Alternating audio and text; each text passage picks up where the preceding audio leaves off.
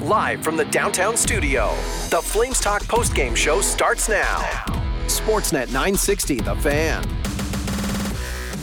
Let's get our Flames Talk postgame show underway following a 6 5 loss on the road in Colorado for the Flames. My name is Pat Steinberg. We're available on Apple, Spotify, Google, Amazon, or wherever you get your podcasts. And we kick off tonight's Flames Talk postgame show by going back to Ball Arena in Denver and check in with defenseman Dennis Gilbert, who had a couple of assists in this game tonight. Dennis, uh, a tough one for the group. How, uh, how did you see this one getting away on your group tonight? Yeah, it's tough. I mean, there's obviously no excuses. Um, we were short right from the get go on the back end, and I thought, you know, all five of us worked worked really hard, and um, you know, it's unfortunate that we uh, we couldn't hold them off. And I mean, they they play hard with a lot of speed. So in the third, we got some momentum rolling, and uh, unacceptable from our group. We got to be better at managing those situations and being able to put a stop to that. Dennis, you talk about losing Chris Tanev really early in the game. 15 seconds in, you're down to five defensemen. Just tell us what happens and, and take us through what uh, happens for a blue liner when you have to go into a rotation of five like that. Yeah, I mean, it's uh, there's no time to think, right? You're just uh, kind of right into the fire, and instincts take over, and um, you know you're playing with a different guy every shift. It feels like a time, so it's just all about having really good communication with guys. Maybe you're not used to playing with all the time. But you know, in practice, we're always gummed around and, and doing different things with different guys. So there's a pretty good feel for our group overall. Dennis, just uh, one final one. I know this one stings, and, and as you said, uh, not acceptable for the group. But how how crucial is a short memory? You got a huge game in Vegas tomorrow night. Yeah, I mean, you got to turn the page immediately. There was there was some good things we did um, for sure in the game, and especially the first 40 minutes. So take take the positives, turn the page, get some recovery in, make sure you're hydrated, getting some rest, and be ready to go tomorrow. Dennis, really appreciate the time. Thanks for doing this. Good luck tomorrow in Vegas. Yep, thank you. That is Dennis Gilbert post game from Ball Arena in Denver, where the Flames cough one up in the third period. Was 5 3 Calgary after 40. The final score 6 5 Colorado. A span of 4 minutes and 10 seconds from 11 20 of the third period when the Avalanche got a very fortuitous pinball bounce to get back within one. Then just over two minutes later, Mikko Rantanen snaps a nine game goalless drought to tie the game. And then uh, just kind of. Um, just a, a, stretch of errors. Mackenzie Weegar, bad pinch. Noah Hanifin doesn't see MacKinnon sneak behind him. Nichushkin with a perfect pass, and MacKinnon on the breakaway with the game winner at 6 5 is your final score. Our Flames Talk postgame shows underway Apple, Spotify, Google, Amazon, or wherever you get your podcasts. Pat Steinberg with Meaghan Mikkelson and Derek Wills here. Uh, the phone lines are open at 403 240 4444. Text lines open at 960 960. Um, that one definitely stings. Uh, uh, Mick. The Flames had themselves a 5 3 lead. They felt good about that 5 3 lead. And then all of a sudden, look, we know how much offensive firepower exists on that Avalanche lineup, uh, and they exerted it, but that, uh, that, that is not the way the Flames wanted to kick off a road trip tonight. Yeah, and I'll go back to what I talked about on the pregame show and just that they have found a way to score first in a few games in a row now, but it's finding a way to play as close to 60 minutes as you can and finding ways to hold leads. Like that's something that this team has struggled with all season long is playing well and finding ways to hold on to games when they do get up. Obviously, with this group, it's offense by committee is how they're going to win hockey games. And so goals are, you could say, harder to come by in the sense that they don't have those elite goal scorers that you know are going to be able to step up and score. They really have to to work for their chances, check for their chances, and create opportunities. And you could say it's it's harder for them to also capitalize when they do get opportunities because they don't have that elite skill and elite talent. So I think, you know, the biggest lesson coming out of this one would be to, you know, as Dennis Gilbert said, they were happy with the first 40 minutes of the game, but to find a way to hang on in those games, no matter how tired they were. There's no doubt that losing Chris Tanev hurt them big time. Uh, and you could see the fatigue yeah. start to set in on the back end uh, towards the end of the game there. But to find a way to hold leads and, and to win games in those situations. Yeah, if Chris Tanev doesn't get hurt, and the Flames have a two goal lead in the third period, they probably find a way to pick up two points tonight, but that's not how things happened.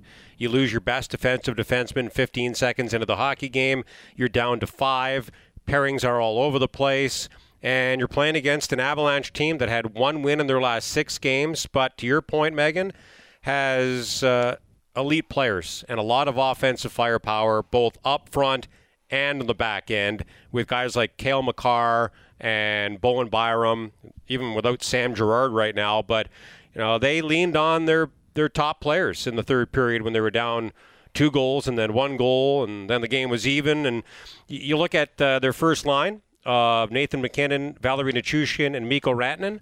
Those three guys played over 78 minutes tonight. Yep. I mean, that is absurd. Mm-hmm. But when you're a team that has super high end players and you're down by a couple of goals, that's what you're going to do. You're going to ask them to, to put the team on their back and, and try to get you back in the hockey game. And that's exactly what uh, those three guys did. And I feel for the Flames tonight. Uh, y- you lose one of your best players in Chris Tanev. And again, our, our, thoughts are with him. Hopefully he's okay. Yeah. Didn't look great. And the fact that he didn't come back, uh, knowing what a warrior he, he is, probably not a great sign for tomorrow's game against the Golden Knights. But hopefully it's more of a short term thing than a long term thing. And you know, the Avalanche uh, looked like a desperate team in the third period. And uh, I, I, think it just became too much for the Flames, down to five defensemen, and playing against one of the top teams in the league in that situation. Well, our marquee matchup tonight, brought to you by Country Hills Toyota, Wilsey, was was the opportunity. Like, it's a very difficult road trip. Three games in four nights with travel, and and you know, pretty significant travel. Denver to Vegas is not a hop, skip, no. and a jump. Vegas to Minnesota definitely isn't. And you got three and four. It would have been huge to close this one out to start the road trip on the right note. It would have been, and uh, I can tell you this that there are a handful of arenas in the NHL where when the home team gets going, the crowd gets behind them to such a, a great extent that it's just like pouring fuel on a fire. Mm-hmm. Unfortunately for the Flames, T-Mobile Arena in Las Vegas is one of those places, and I can tell you that Ball Arena in Denver is another one of those places. Once their fans get into the game, and once they start feeling it and the players start feeling it, they just come at you in waves, tidal waves. So it's going to be a tough turnaround. Uh, you've got a fresh goaltender in Dustin Wolf who might have to do cartwheels in his crease uh, to give the Flames a chance. But hey, uh, they've played really well the last two seasons against the defending Stanley Cup champion Golden Knights. Uh, they'll be warm when tomorrow night's game starts, so hopefully they can get a lead and play with a lead. It hasn't worked out for them in the last couple of games, but that will be the recipe for success for this team. And all you can do is try to, to turn the page and uh, play a full 60 minutes or closer to a full 60 minutes tomorrow. But even if you do that, there's no guarantee you're going to beat uh, the top team in the league last season and again this season. But uh, the, the, the, Flames, in my opinion, have played their best hockey against the best teams in the league. So if fatigue isn't a huge factor tomorrow, I, I like their chances to give the, the Golden Knights a good game. Well, you must have been reading my mind that, or we're just really starting to get on the same page. I was just thinking that they're the Flames have shown that they're the type of team that they elevate their game against better teams. I mean, we saw that against the Avalanche tonight. The Avalanche are they're an excellent team and the flames they they bring their play up to the level of those top teams. So there's no doubt that they can they can play a really solid game against the Vegas Golden Knights tomorrow night. And you know just thinking of back to backs as a player they're weird sometimes in that you can play, you know, two games in less than 24 hours and sometimes, you know, you actually feel better in the second of those back-to-back games. I know that's something uh, that I've mentioned in in their previous back-to-backs earlier this season. So you know, y- you never know in terms of physically and physiologically. I, I don't know how that makes sense, but you know, they could end up feeling just fine tomorrow night. Well, the other thing I wonder about is how the Flames are feeling health wise. Mm-hmm. Because in Saturday's game against the Devils, I was told pregame by someone who would know that about half the team had flu like symptoms. Yeah. And some guys couldn't play because of it, other guys played through it. But Pat, I wonder if, if that was a factor for the Flames as well tonight. I was told they're feeling a little like a, a lot better today, but yeah, like they were had like it was from from the way it was described to me, like there were multiple guys that were super under the weather that Yeah. played through it on Saturday. So uh, sounds like it was a little better in this one tonight, but again, you, you take you take that and then you tack on no Chris Tanev for Yeah. basically the entire game, and yeah, it's a that's a uh, tough that's a that's a tough road to haul, and and that's Mick. That's uh, before we get to the hardest working flame. That that's going to be a really important thing to watch. You know, as a weird play, uh, Colton Hart on the forecheck. Tanev kind of turned last second, and he took a wallop. His head went hard off the end glass, and you know we're no doctors, but I think we can at least safely say it was an upper body injury. You just hope that he isn't out long term because we know how important Chris Tanev is to this team's success. Yeah, and you could you could tell right after he took the hit as well, like his hands kind of went up to his head, and that you know you could tell it it impacted him right away. But you also saw kind of you know his shoulder looked like that went in a little bit awkwardly as well. So it's tough to say you know exactly what it was, but. You know, he's the type of guy that we talked a lot about him in the sense that he'll do anything for his team and he'll put himself in any situation. Um, you know, Ryan Huska said maybe a little bit too much sometimes Yeah. for the betterment of his team. But then, you know, what I thought was really neat to see was when he left the game, just the other defensemen in terms of the amount of shots that they were blocking and the you know desperation that were pl- they were playing with in terms of trying to make plays to keep the puck out of the back of their net. So the way that they stepped up and sort of tried to play like Chris Tanev Yeah. like a little bit in that sense. So, you know, definitely a guy that, you know, they missed that they would miss if he was going to be out of the lineup, but you know, the way that he plays just how inspiring he is for his teammates. Well, when any player leaves a game and doesn't return, that's a red flag. But what it is Chris Tanev? Yeah. That is a Yeah. Yeah, you gigantic know red yeah. flag because remember that guy played with one arm in that Stanley Cup playoff series against the Oilers a couple Yeah. years ago. I mean, he is as tough a player as you will find in the National Hockey League and has been an absolute warrior for this team. So the fact that he didn't come back uh, looks bad. But again, sometimes uh, without knowing what the injury is, uh, guys feel terrible one day, wake up the next day, and feel better. Yeah. Sometimes it goes the other way as well. So uh, fingers crossed for Chris Tanev, but uh, it was tough trucking without him. But Meaghan, I agree with you wholeheartedly. The job those other five guys did, trying to to fill in for him, it was very admirable.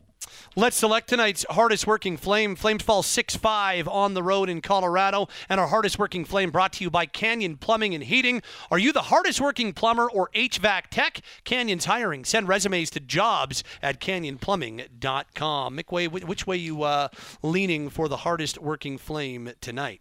I'm going to go with Nazem Kadri on this one with a goal and an assist, two points. Uh, also, he had six shots, eight shot attempts.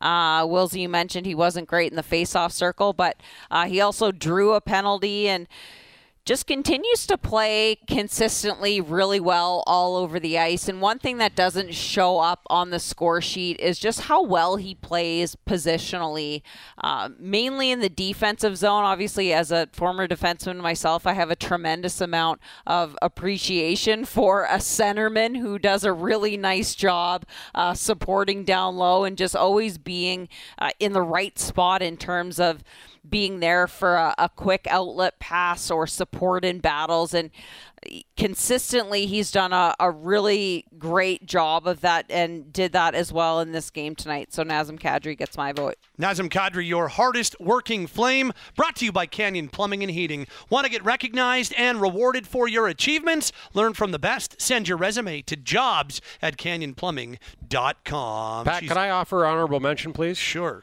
Dennis Gilbert equals his career high Yeah. with two points, two shots, three attempts, four hits, four blocks, plus three, and he played a season high 20 minutes and 26 seconds. I think the whole group of five stepped up Yep. without Chris Tanev, Yep. but maybe him more than anybody else. against one of his former teams as well Yeah. in the Colorado Yeah. Avalanche.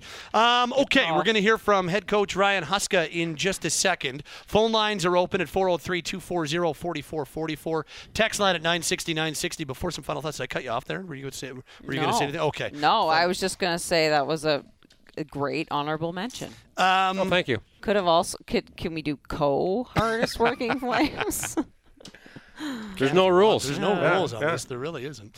Um, okay, Mick uh, and Derek, we're going to hear from head coach Ryan Huska in just a second. But before that, uh, some final thoughts from you two. First of all, welcome back to Mick on the broadcast. Oh, thanks. Uh, second of all, uh, final thoughts wrapping up a stinger on the road in Colorado. Yeah, I think you know overall a good effort by the group. Great, you know, job by the defenseman for stepping up, like we just mentioned, in Chris Tanev's absence. Offense by committee, which is what the Flames need to do to win hockey games, but just need to find a way to, to hang on to a lead and something that they're definitely going to have to take away from this one. And, you know, it's interesting over the course of the season how the things that a group needs to work on kind of it shifts from one thing to the next. Um, and now it's figuring out a way. Obviously, they've found a way now to score the first goal in two consecutive games. And now it's how do you hang on to that lead and get the job done and finish things off. But with a quick turnaround to the game tomorrow, it's you, can't hang on to this one too long. Uh, as Dennis Gilbert mentioned, you really have to turn the page and just try to reset, recover as best as you can because you got a, a tough one in the Vegas Golden Knights tomorrow night. Pat, as I said on Monday's edition of the Daily Cal- Calgary Flames Roundtable on uh, Flames Talk, uh, the process has been pretty good since their season-long six-game losing streak. You know, they've played 18 games since then. There have been two or three bad ones, and I wouldn't say that tonight was a bad one in, in any way, shape, or form outside of the result. And that's been the problem. The process has been good almost every night. They're not getting results often enough, and there was some good and there was some bad in this game. I know they had a one to nothing lead, but I'm not going to lie. I didn't love the start, uh, but they did score first. They've done that in back-to-back games now. But you're up one nothing, and then you're down two one. You battle back. You take a three-two lead. They tie it. You take a four-three lead, and then a five-three lead. So again, this team showed some resiliency tonight, which was good to see. Uh, unfortunately, and I, I'm not sure what the the coach had to say or what the players had to say post game, and they probably didn't say what I'm about to, but losing your best defensive defenseman 15 seconds into a game against uh, a desperate Avalanche team that had one win in their last six, that just had a team meeting and felt like they had something to prove Yeah. tonight, that was far from ideal. Uh, and being without Chris Tanev, of course, is far from ideal. But even if he hadn't started the game and they had a sixth defenseman dressed from tar- start to finish, wouldn't have been uh, as taxing or as tough uh, on the other five guys. And uh, unfortunately, uh, a span of four minutes and 10 seconds cost this team a point, probably two tonight. Uh, they had a 5 3 lead, and then three goals in 4 10, and uh, 5 3 turns into 6 5 for the Avalanche. So you hope that Chris Tanev's okay, first and foremost. Uh, I'd be surprised if he played against the Golden Knights tomorrow, but uh, I've seen stranger things. And, and all you can do now is turn the page. I said prior to the start of the road trip that if the Flames could win two out of three or pick up four out of six points, that would be a successful trip and put them in a good spot coming home. They still have an opportunity to do that. Yep. one final thought. Matthew Coronato was a healthy scratch in this game tonight. Martin Pospisil, looking at his ice time, played five minutes and 43 seconds. So just heading into tomorrow, I wonder if we see Coronato as well. I don't Just a think you have to a wonder. final thought. I don't think you have to wonder, Meaghan. Only thing is, But who comes out? Um, Pospisil, Ruzicka. One of those two, I Yeah. would suspect. Yeah. Yeah. Only thing is, as soon as Jacob Markstrom is ready to come back, they might have to send Coronato down. And uh, Jacob might, Yeah. I don't believe Jacob's on the trip right now, but might rejoin them at some point. He's very close. So that's also something to watch, whether it's uh, tomorrow in Vegas or Thursday in Minnesota. Uh, thank you, friends. See you tomorrow. Thank you. Good night, Pat. Uh, Meaghan Mikkelson and Derek Wills signing off. Unfortunately, we're not going to be able to bring you Ryan Huska right away. Uh, what I have from Denver is um, uh, not for audio, um, an, an audio only format. You can barely hear him. So we'll wait a little bit, get a uh, better Ryan Huska for you in a little. Right now, we do have an opportunity to hear from Nazem Kadri, who had a goal and an assist. Let's get some post game reaction from the number three star and the hardest working Flame. Here's Nazem Kadri post game from Denver. Just the level of disappointment when you uh, you leave this building without a point, at least a point here tonight. Yeah, for sure, it sucks, and uh, you know, it uh, it was looking pretty good there for a while. A couple mental lapses, and you know, you can't do that against good teams. I know it unlucky the fourth goal, but uh, you know what kind of spot did you feel like you were in, and maybe until that point, what happened after that? Um, which fourth The goal? fourth, their fourth goal. Their fourth goal. Who's that? Was that Mikko's The goal? kind of read, yeah, broken Yeah, stick. okay, in the no, middle. no, no, no, no, that was stick. stick. Ross, Ross, Ross. Oh yeah, yeah, unlucky, unlucky. What are you gonna do? I mean, we break a stick on a two-on-one. I get a wide open look, uh, chance to go up three, and probably seal the game. And uh, you know, just that's that's hockey. Sometimes you get them, sometimes you don't. Yeah. Uh, you know, Brass and like mentioned, maybe just showing a little bit, maybe too much respect in that third period. Do you feel, like that's fair? I don't think so. I mean, uh, we had a lot of great opportunities. We just made some dumb mistakes. I mean, that's really what it came down to. You know, Nate gets a wide open breakaway. Uh, you know, pretty open look. So, uh, you know, when we're when the game's tied, obviously it's not what we wanted. But you know, good thing is we got an opportunity for redemption tomorrow. Yeah, how do you reset? How do you Yeah, how quickly yeah. does it turn? We got no choice. We got a good Vegas team in a hostile building, building so it's not getting any easier, and we uh, better be ready to play. What'd, you- guys do well in that four goal second period?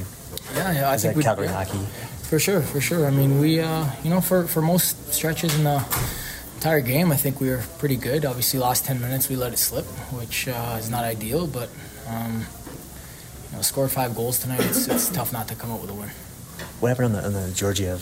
Was that just a Yeah, it was a loose puck. I mean, uh, you know, I, th- I thought the play was still alive. Obviously, managed it too, and I don't know if he thought I was sticking him in the net, but he gave me a pretty good shot with his blocker, and uh, tried to give him a shot back, and I missed, and uh, we both got penalties for some reason.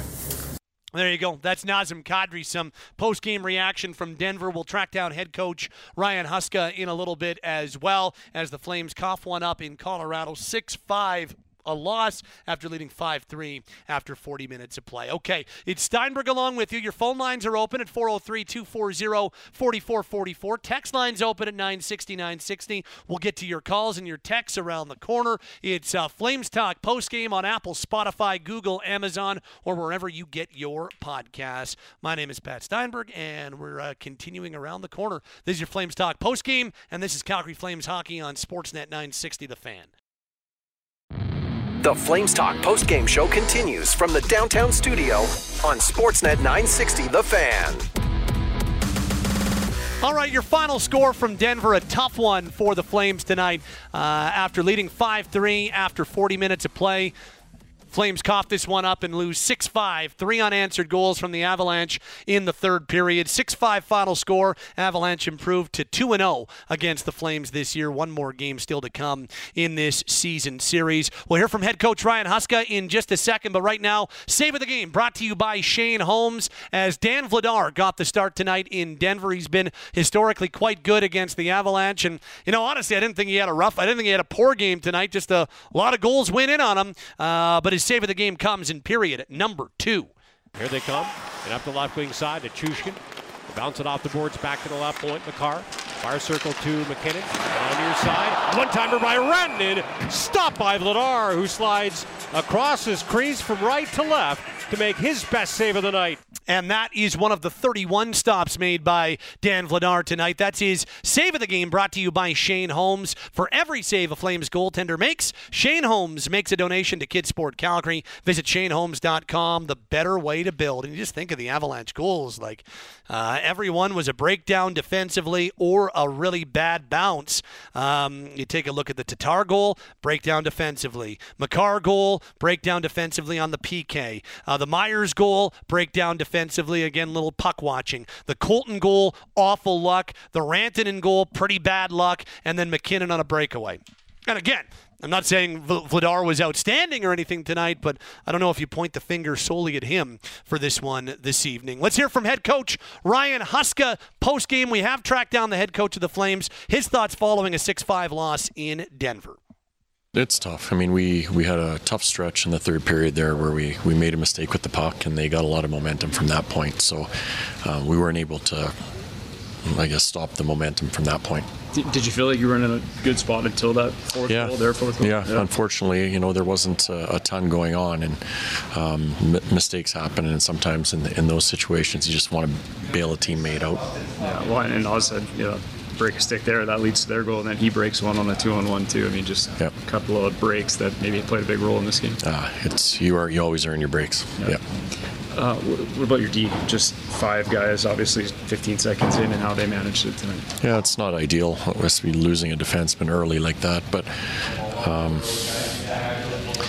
you know the hard, the hard part in a game like this is you you score five goals, but you, you can't give up six. So there's mistakes that we made that we have to correct and, and fix in our own zone. There's no doubt about that. Simple plays with the puck got caused us a lot of problems uh, in regards to the chances against tonight. So we we have to clean those areas up those are the biggest ones in terms of uh, the third period too. Well, we yeah we gave the puck back to them a lot. You know, or penalty kill, same thing. We gave them uh, a number of times. We had pucks on our sticks and we didn't clear it down the ice. Um, and it was the same thing I felt earlier in the game. As it went on, I felt like we got better until that 10 minute stretch in the third. But we can't make it more difficult on ourselves by by not managing the puck the right way. What about uh, what did you see from Dan Vladar here? I know it's six goals, but uh, yeah. seemed to really battle in yeah, the early part he, of this game. He did for sure. He gave us a chance. Yeah. There you go. Head coach Ryan Huska post game from Denver. Flames lose 6 5. Uh, let's get to the text line at 960 960. Phone lines in just a second as well. The phone lines are open at 403 240 4444. Um, okay on the text line, starting with, excuse me, Scotty and Victoria. Pretty deflating feeling seeing the boys give up three unanswered in the last 10 minutes of the third. I don't understand why they were pinching and just completely fell apart defensively. That's the exact time it would have been smart to lock down the D zone. That being said, I do understand Colorado's an amazing cup contending team, and hey, at least Flames hockey's exciting to watch again. That Zary goal batted out of midair was insane. See you tomorrow, Pat. That's from uh, Scotty and Victoria. Um, the what what I will say on that one, yeah, it was just bad timing, bad pinch in a 4-4 game, or sorry, 5-5 game at that point. You've already coughed up your two-goal lead. Yeah, Weegar probably shouldn't, you know, Weegar probably doesn't need to pinch there, and Hanifin probably needs to be a little bit more aware of who's on the ice. And you uh, sure don't want number 29 to be the guy behind you in that situation. So, yeah, that's not what you're looking for. Uh, what else we got here at 960, 960? Uh, this from Claude. Tough night on the scoreboard and with injuries. The Avalanche came strong in the third and they couldn't match their skill. I imagine Oesterle comes in. Just wish they couldn't. Uh, wish just wish they could have come away with at least a point. Coleman's quietly having a very decent year. Yeah, Coleman's having a hell of a year and another couple of points in this game tonight. Um, this says. Uh, losing Tanev was huge, but it's time to sit some vets again. Huberdeau, Dubé, and Mangiapane are useless. At least Mangiapane. I actually thought Mangiapane had a pretty decent game on that line with Kadri, and and I think you got the desired effect in some ways anyway with Kadri and and his play really rubbing off on Mangiapane because Kadri was very very strong and uh, he was probably the best Flames player on the ice and he also set up that Mangiapane goal that at the time made it 2-2 in the second period. Um, this says amazing watching Colorado and seeing what having high end talent in your team can do in key moments. Fluky comeback wins are fun here and there, but at the end of the day, this team is a bad team on paper and in execution. Happy draft pick going back in the right direction. Uh, this says from Jeff in Lethbridge, it may be crazy to say, but I like the Flames game tonight, even though six were scored against them. Today's game reminds me of early 80s hockey in a good way. This is a good trend for the league. I think a 900 save percentage is pretty good goaltending this year. Well, th- this one was definitely um, very much like that. Um, and uh, I don't know if that would be what either side was looking for tonight, but uh, it definitely did have that. Like there was no lead is safe. It definitely had a feel of some early '80s hockey in uh, this game tonight, no doubt about it. Um, this from Ash, great game by Gilbert, if you ask me, especially in light of Tanev's injury. Between Makar, my favorite non-flame in the entire league, and Brayden Point, which Calgarian would you rather have on your team? Finally, while I understand the Flames scored five, very concerning to see no points from Lindholm or Huberdeau. Um, on the point point of, first of all, on the point of who would I rather have on my team, it does have to be Makar, and that is by no means uh, an indictment on uh, Brayden Point, but Cale Makar is like uh, Jeff Marek said it best when he was on with us uh, a couple of weeks ago. He he called him if Connor McDavid was a defenseman, he'd be Cale Makar, and that is bang on. And he was unbelievable again in this game. Yes, I don't know if the desired effect with putting Zary up with Lindholm you got. Zary did get the goal to make it 4 3, but no points for Lindholm in a game like this. I, I, understand Ash's point, and I believe that's now five straight games without a point for Jonathan Huberdeau they continue to need more on the score sheet from him. Uh, this from Will in BC. Losing Tanev so early was obviously huge. I thought this was a valiant effort by the Flames with only 5D for the whole game, but with five goals, there's 15 points available, and the highest pay- paid player had zero. I don't have an answer for this, but good effort by almost everyone tonight. Imagine what would be possible with an actual top tier player on this team. Um, that comes from Will in BC, of course, talking again about Huberdeau. This says, I'm just pissed they split up Kadri and the kids. Like, why? I really didn't like Zary with Lindholm. Lindholm's clearly checked out, and he needs to get the heck out of Calgary for either picks or an NHL ready youngster. Thoughts? I don't know if he needs to get the heck out of town, but he has not had as good a season as the Flames were hoping. And also, it probably does look like a situation where, yeah, at some point they are probably going to need to trade Elias Lindholm between now and the trade deadline. Uh, this reads Pat, I like the effort tonight, but the Avalanche, unfortunately, are in a bit of a different league. Uh, question re the Huberdeau situation. Since a buyout isn't likely due to the financial implications, could the team tell him to go home for the season? I know the downsides are ruining any relationship with him and a pretty powerful agent in Alan Walsh, but he's the only player in the last 10 years I can remember who's mailing it in every game. Only other player player I can think of is Neal, but he wasn't even close to this bad. The reason I bring it up is the team's likely going to transition to a younger group over the next few years. On on top of just the positive on ice impact of getting him off the ice, I couldn't imagine laying it all, out on the ice like the rest of the boys and then seeing the highest paid player glide around and turn it over uh, every shift. I know it's incredibly unlikely to happen, but I truly think Absent of a buyout, it would be the best move overall for the organization as they enter a retool or a rebuild. Well, first of all, I, I, I, will push. Do, do, they need more from Huberdeau? Yes, all day, every day, without question. Um, they just do and especially the last four or five games here. It actually was trending in a better direction for 10 games or so since he was put on that line with Backlund and Coleman. It's taken a bit of a step back offensively. But there's two things. A, this guy is not mailing it in. That that, that part, like, there's no lack of, I, at least the way I see it, I don't see this guy lacking care or engagement or, like, there's no lack of effort, if you ask me there are just stretches where it doesn't work for him. And because he is uh, a player that goes about his offensive business, just overall business, not as the hard, like as the fastest skater in the league, or not as the flashiest player in the league. He's a very cerebral player when he's at his best. Sometimes that looks like Um, sometimes that looks like a guy who doesn't have the same type of engagement as, as somebody else does. But I'll, push back. I know for a fact there's no lack of try or caring or effort from Jonathan Huberdeau. So I'll push back there, and no, they're not going to tell him to go home. I understand that he's at $10.5 million and he's on pace for like 44 points or something like that. But they're not going to tell him to go home. And at $10.5 million, you need more from him all day, every day, but he's still a part of this team, whether that texter likes it or not. Um, this says tonight's game is an example of what could happen if the Flames trade Tanev. Flames are in the bottom five in the league in goals against now. It could get worse if they don't tighten up defensively. This from Jay and Lethbridge. Patty, that one stings, but I love the resilience the team showed when Tanev went down. Just ran out of gas. Happy to see Mangiapane's best game by far. On the Marek show today, Elliotte Friedman predicted an increase in checking from behind calls this week. So much for that, eh? The Tanev hit seemed te- textbook boarding to me. What were your thoughts? Yeah, I, I thought it maybe could have been two for boarding. I, I, honestly did not think it was a dirty play by Colton. It was a bang bang play that saw Tanev turn at the last moment, and Colton hard on the forecheck finished his check. That's what he does. Um, could it have been two for boarding? Yes. Do I think it was anything more than that?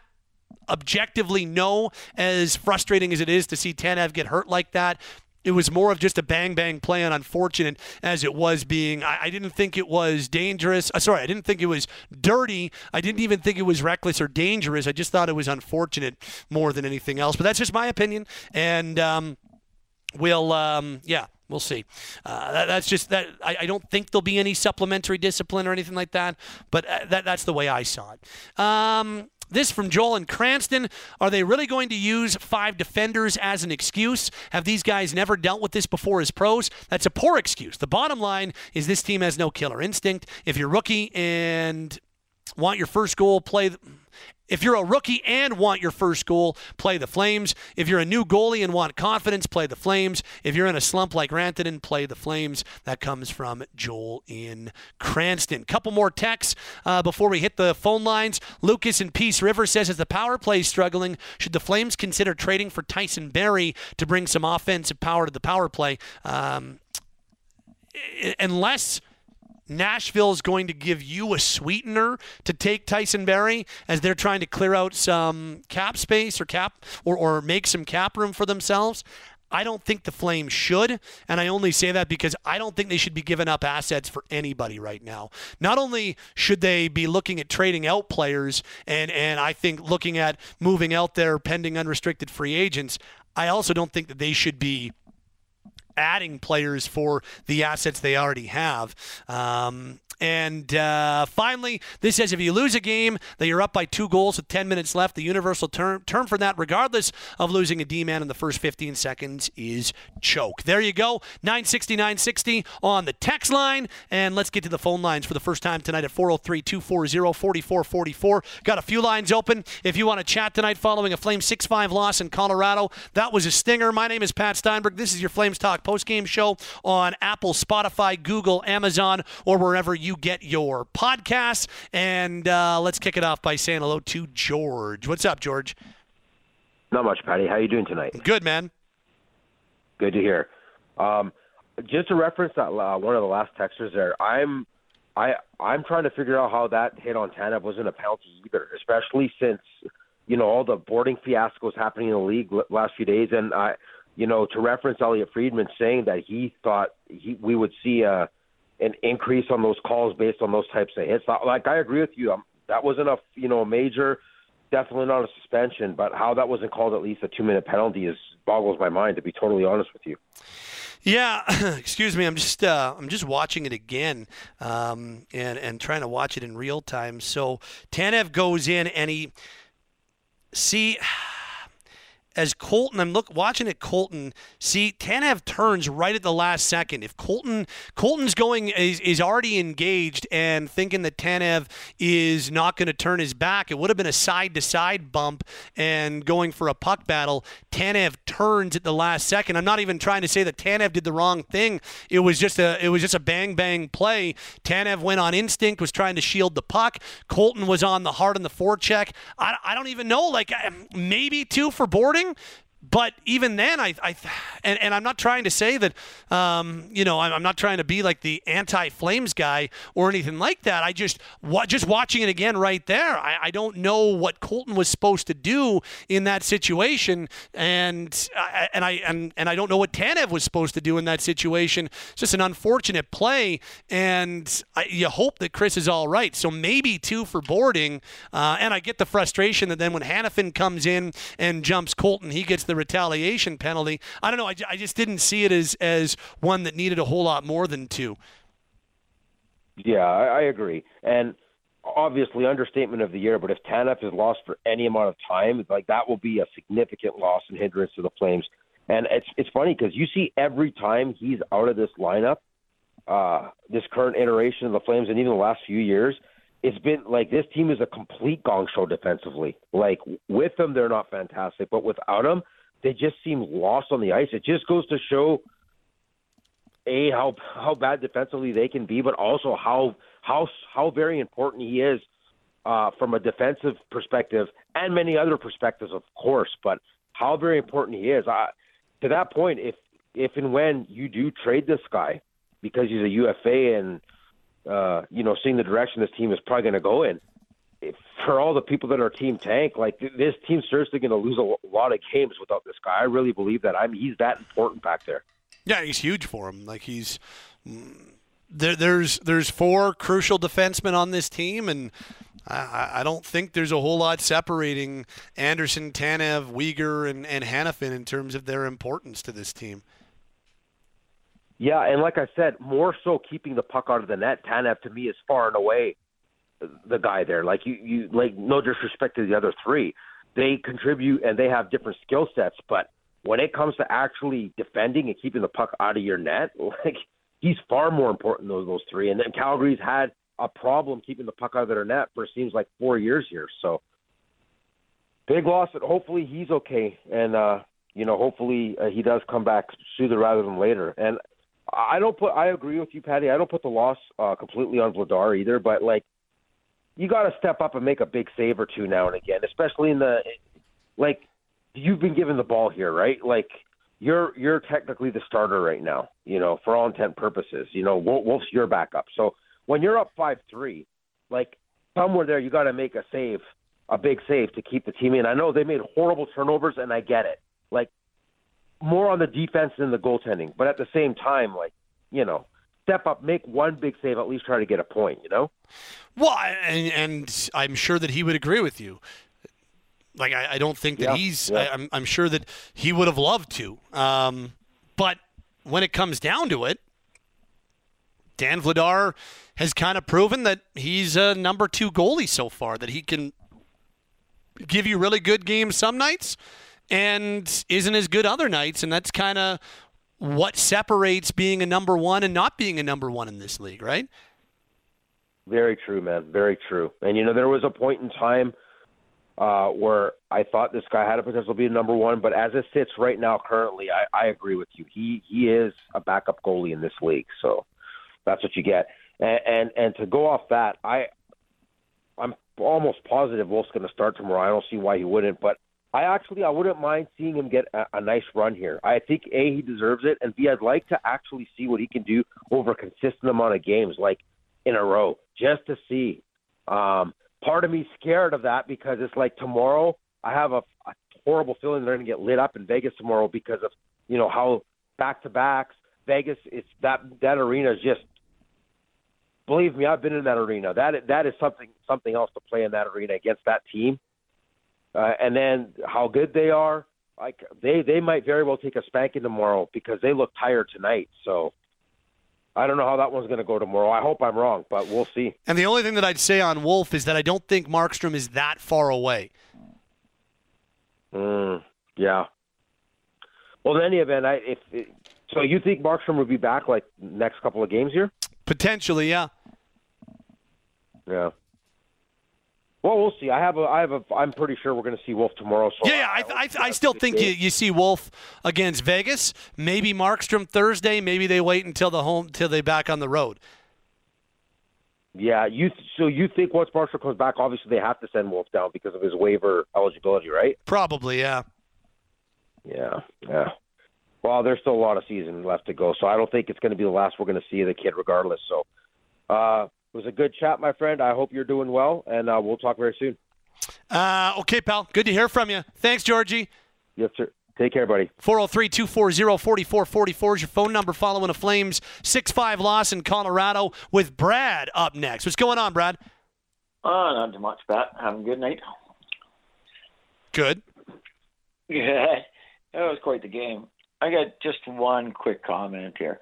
If your first defenseman goes down 15 seconds into the game, isn't there any forward that can skate backwards that is not putting the puck in the net like Huberdeau and, and make him the sixth defenseman? Like, Brad, that makes no Yeah. sense. That that that, that- He's been- he's you, you're way better off around. going down to five defensemen. really? You just want to tire those guys out? The, yeah, the guys who play the position. Yeah.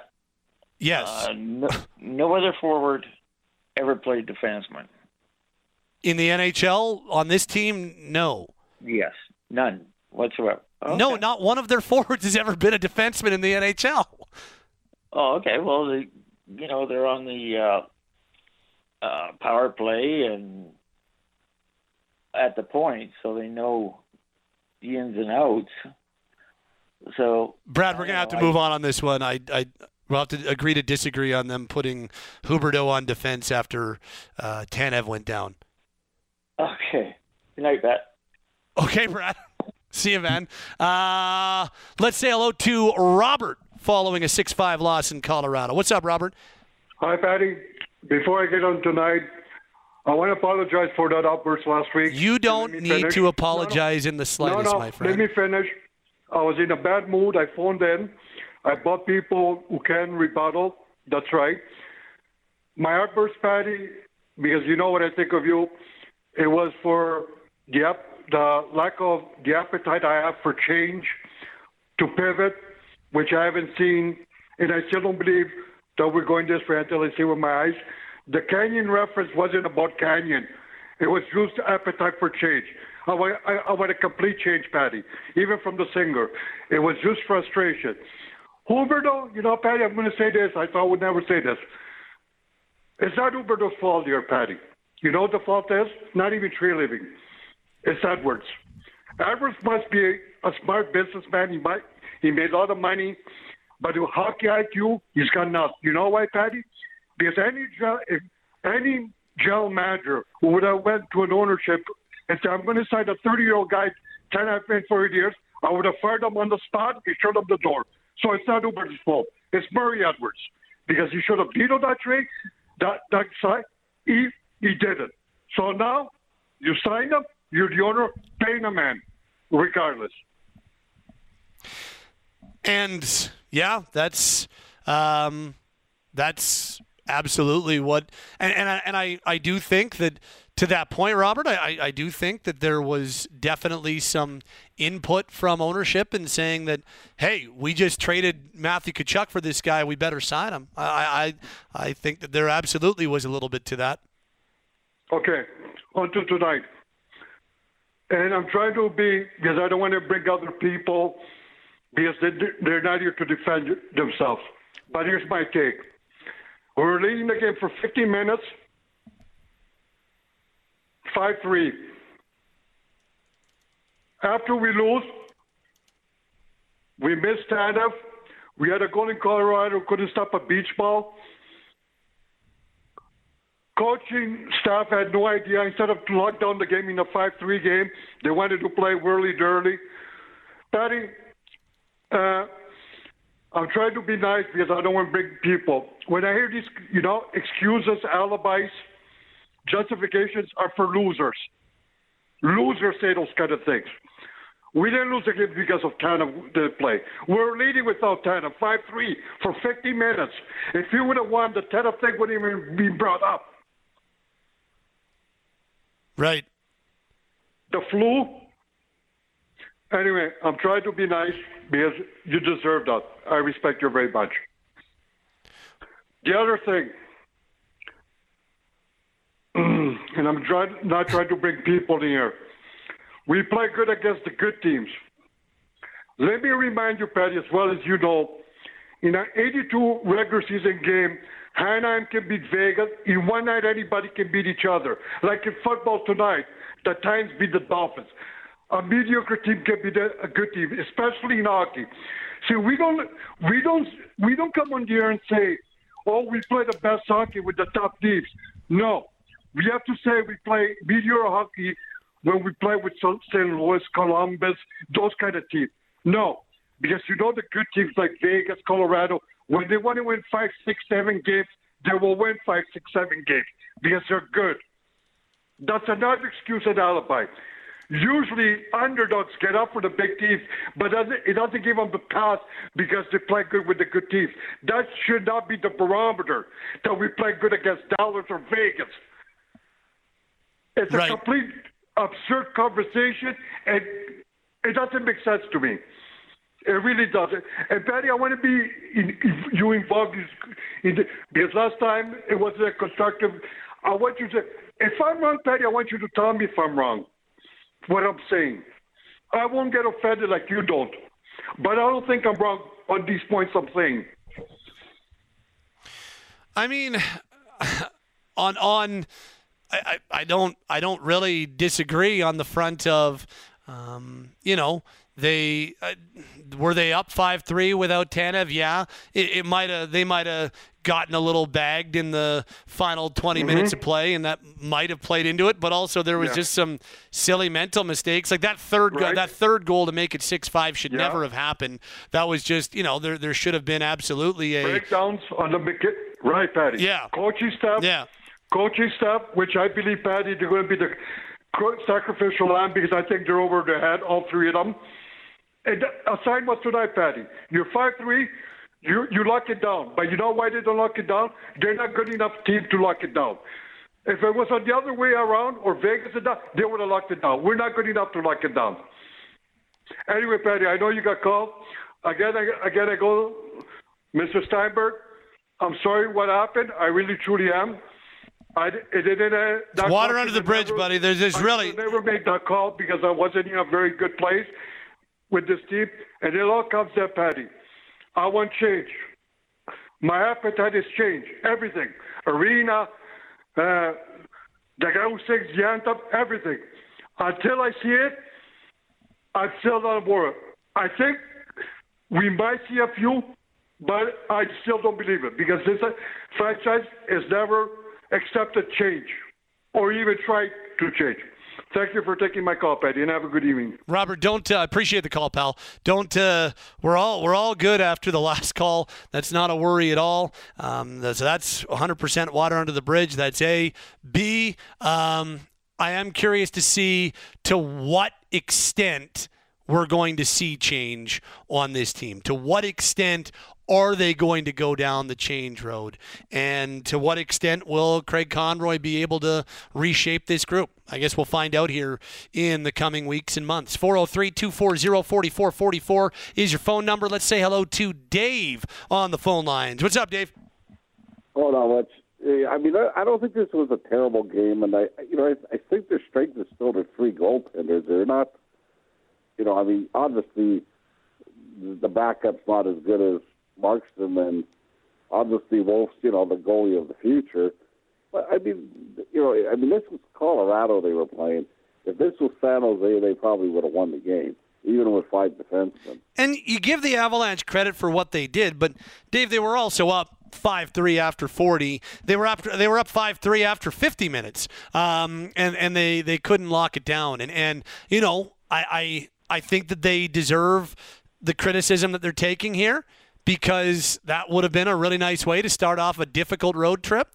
And now they got to go into Vegas and play the defending Stanley Cup champions. Now they're three games below 500. They didn't even get a point out of this game when leading 5-3 after 40. And and I know the the Avalanche deserve lots of credit for coming back. They're a good team too, and and they get paid too. But yeah, I I, I honestly I don't think that the Flames uh, are are above or, or beyond reproach when it comes to criticism in this one. They let that one oh, yeah. slip away. Like that Nathan MacKinnon goal, should never have happened to make it 6-5. And you know the first the first two in the third period were not great bounces, but you know one of them came off another puck watching shift uh, to make it 5-5 and then yeah, just a, a two really really bad reads to make it 6-5 and then they couldn't tie it. That when you're in a 5-5 game against the Avalanche starting off a road trip and playing with 5D, you know, you should you should be really and, and I know it this is easier said than done, but you got to be the other way around. You probably you can't be pinching like that in a 5-5 game when you're minutes away from getting to extra time. And instead, yeah. Weegar pinches and Hanifin doesn't um, recognize that he's got MacKinnon who's behind him, and next thing you know, the last guy on the Avalanche you want on a breakaway in the final five minutes has it in the back of your net.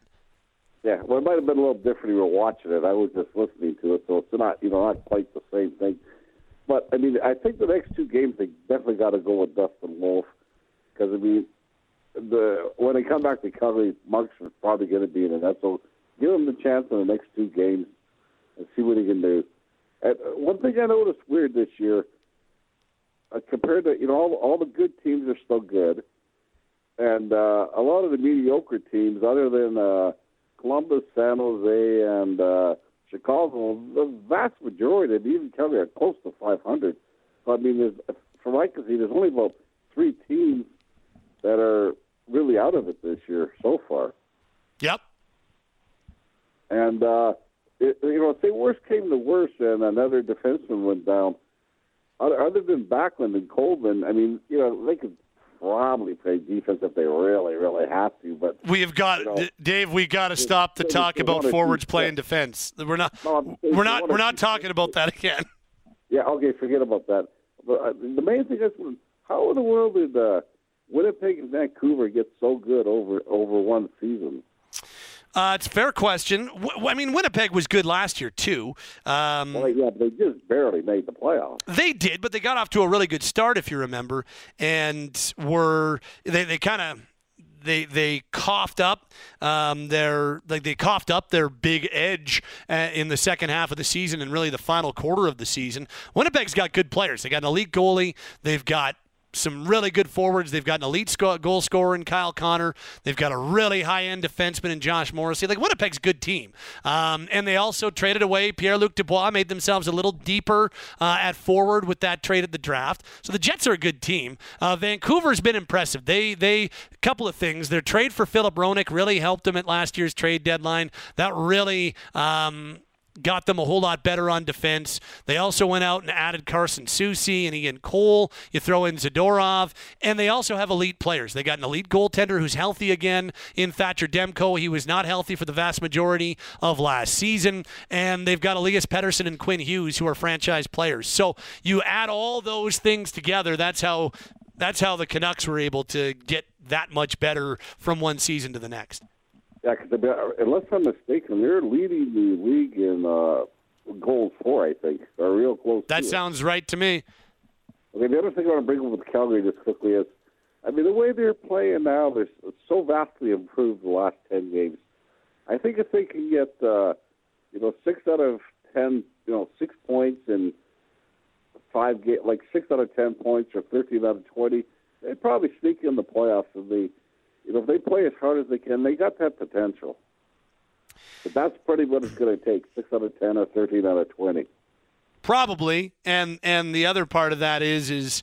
And I'm not saying that, that like I think that math is probably pretty accurate. I mean, the Western Conference is um, not the most diff. Like right now, uh, I think that you're on pace for the last playoff team to be at 88 points at last check. So it's not like you're talking about um, a great guns Western Conference this year. Only problem problem's the wrong word. Only caveat to that is that the Flames trade away some of their UFAs and don't bring in players that are are going to be able to help right now, then all of a sudden that task, what you're talking about, might be a little bit difficult. And th- this is a group that you know they had a poor month of October, good month of November, and so far December has been so-so at best. So, you know, it's it's th- this is a group that's got a lot of decisions to make. Um, they're definitely at a crossroads here. I don't, I don't think there's any doubt about that. So, could they make the playoffs? Sure, especially in a very mediocre Western Conference this year. Um, will they make the playoffs? I don't know. And it's going to be even more of a difficult task if they end up trading away these these UFAs, right? Okay, so who who would they really trade away if they were going to? Tanev, Hanifin, and Lindholm. Yeah, Lindholm, so Tanev's the defenseman that got hurt, right? Yes. Why would they trade him? He's their best defenseman almost. Because he's a pending unrestricted free agent. Well, unless they could sign him, you mean? Yeah, but he's a 34 year old um, or 33 year old pending unrestricted free agent. Part of the conversation is would re signing a player for a team that wants to be younger at that age make a ton of sense when you can get a haul for him at the trade deadline, right? Yeah, well, or you know, or, or, or what would be the minimum sign up for two two years? Probably that'd have to be it, right? And I don't know if that would be something that Tanev would be up for, you know. No, what I'm saying, but that, that's the most they could probably go for. Yeah, but right? Tanev, pro- Dave, my point is Tanev probably is looking for a longer deal than that. Oh yeah, I'm sure he'll be fine. Like just like uh, Giordano is still playing in the league at a high level. Yes. And the former, I mean, not not quite as good as he was four years ago, but still. And that's probably where Tanev is at. I mean, he's not quite as good as Giordano either, but yeah. So I mean, I don't know. I still think they're gonna, you know, close to sneaking in the playoffs. And if not, well, you know, what can you do? There's, you know, everybody everybody almost seems to be improved this year. Even Chicago's improved this year over last year. Yeah. And that's probably just because of the the the, the rookie they got there. He's walking away with that, no doubt about it. That, I got a feeling that guy's going to be at least a point a game by the end of the season. Who's that? Uh, Chicago's rookie. Oh, yeah, Connor Bedard. Yeah. Uh, yeah. Yeah. Probably. Anyway, Dave, I appreciate the call. Yeah, I mean they'll be fine by the end of the season. I think, even if they have to trade those two players. We shall wait and see, Dave. Yeah, thank you, Mike. Appreciate the call. 403 240 4444 is your phone number. Um, let's take uh, one more call before we go back inside the Flames locker room. Our buddy Anand is up next. What's up, Anand? Good evening, buddy. How are you? I'm okay. How are you? Yeah, I'm doing good. Yeah, tough game tonight. I thought uh, they were getting in the groove to come back and win this game, especially going into the third period leading with 5-3. I thought the script was uh, written well. They had a good start, like the uh, f- first period goal they scored first, and then second period they looked uh, very uh, good offensively. I have one question, maybe a couple of questions tonight. Uh, so first of all, uh, how does so in the NHL or let's say in the Flames, uh, what is the key purpose of the fourth line? Is it to uh, basically get minimum ice time and contribute uh, a lot, or what is the purpose of the fourth line? Well, the purpose of the fourth line is to go out and give good minutes and and impose on the other team's third or fourth line. Like the the you know some teams want a more physical fourth line. Some teams l- like uh you know a little bit more of a grinding type fourth line. Some teams just you know like a fourth line that can go out there and win their shifts. And, and honestly, end, that's what you're supposed to do as a fourth line in this league. Go out there and win your shifts. You're you're playing less than the other three lines ahead of you, and you're not talking about high end offensive talent on the fourth line. And so a lot of times fourth lines are matched against other teams' third pairs and other teams' third and fourth lines. So the the purpose is to go out and win your shift um, when when you're out there, and you're just out there less than the three lines ahead of you on the depth chart. Yeah. So I was looking at uh, tonight's line. So basically, is it possible? So maybe tomorrow, let's say uh, we put uh, Mangiapane in the fourth line, and then is it possible to bring in like Coronato so he doesn't get scratched, and put him in the second line with Kadri, and then Dylan Dubé try him with uh, Backlund and Coleman. Is that a possibility that we could see? Maybe. I mean, I, I wouldn't. I mean, Mangiapane scored a big goal. I didn't mind Mangiapane's game tonight. Uh, I don't know if you're Yeah. And I know he struggled. Don't get me wrong, um, but Yeah. you know maybe it's Pospisil who comes out of the lineup. He didn't see a lot of ice time in uh, the third period in this game. Maybe it's Ruzicka who comes out. He didn't see a lot of ice time in the third period. So I don't know, man. Like there's there's a lot of different things that uh, the Flames could do, and maybe they do bring in Coronato. I, I could absolutely see that, especially on the second half of back to back with a ton of travel. They went. I, I, I could I could see that for sure happening. Yeah, especially because with him being recalled right now, especially with uh, Jacob Marshall out right now, I think they should use Coronato as much as possible just to see how he's doing and not just uh, scratch him like that, uh, just to give him that opportunity to show us what he can offer. Correct? Yeah, I mean, I, I think I think he adds a little offense to the group as well, but I, I don't get the sense that the coaching staff is is fully trusting of him in the 200 foot game right now, and that's fully their right. So we'll see. All right. And one final question. Uh, it will be probably the Dustin Wolf starting tomorrow with Vegas Golden Knights, most likely. I would guess so. Yeah. All right, sounds good. All right, Pat, have a good night and talk to you again tomorrow evening. Thanks, Anand. Appreciate it, man. Uh, by the way, uh, Martin Pospisil and Adam Ruzicka each played two shifts in the third period, and AJ Greer, Greer played just the three shifts in the third period. So they went down to essentially nine forwards as Dubé got the bump up to play with Kadri and uh, Mangiapane as this game went along in Colorado. Let's go back inside the Flames locker room. Flames fall 6 5 on the road against the Avalanche. Uh, they let this one slip away in the third period. They led 5 3 after 40. They lose 6 5 in regulation. Let's hear from Blake Coleman, who had a goal and an assist in this one tonight. Blake Coleman's thoughts post game in Denver. I just wasn't good enough. Um, knew they'd push. They're a good team. You know, the building got loud and um, just too many mistakes and a game that uh, you know, we should have put away. It's another one that you know another lead going into a third that uh, there's no business losing that game. I know you guys, you know, obviously you're up two, but that unlucky bounce in the fourth goal. I mean, did you feel like you had it in a good spot until that time? Yeah, we were fine. Um, we get the power play. Was it halfway through the third, and you're in control of the game, and then you know, maybe just too much respect for their their top guys. Um, maybe should have kept pressing and sat back a little too much, and um, that just that one sucks. How do you how do you reset? You got to do it quickly tomorrow night, obviously.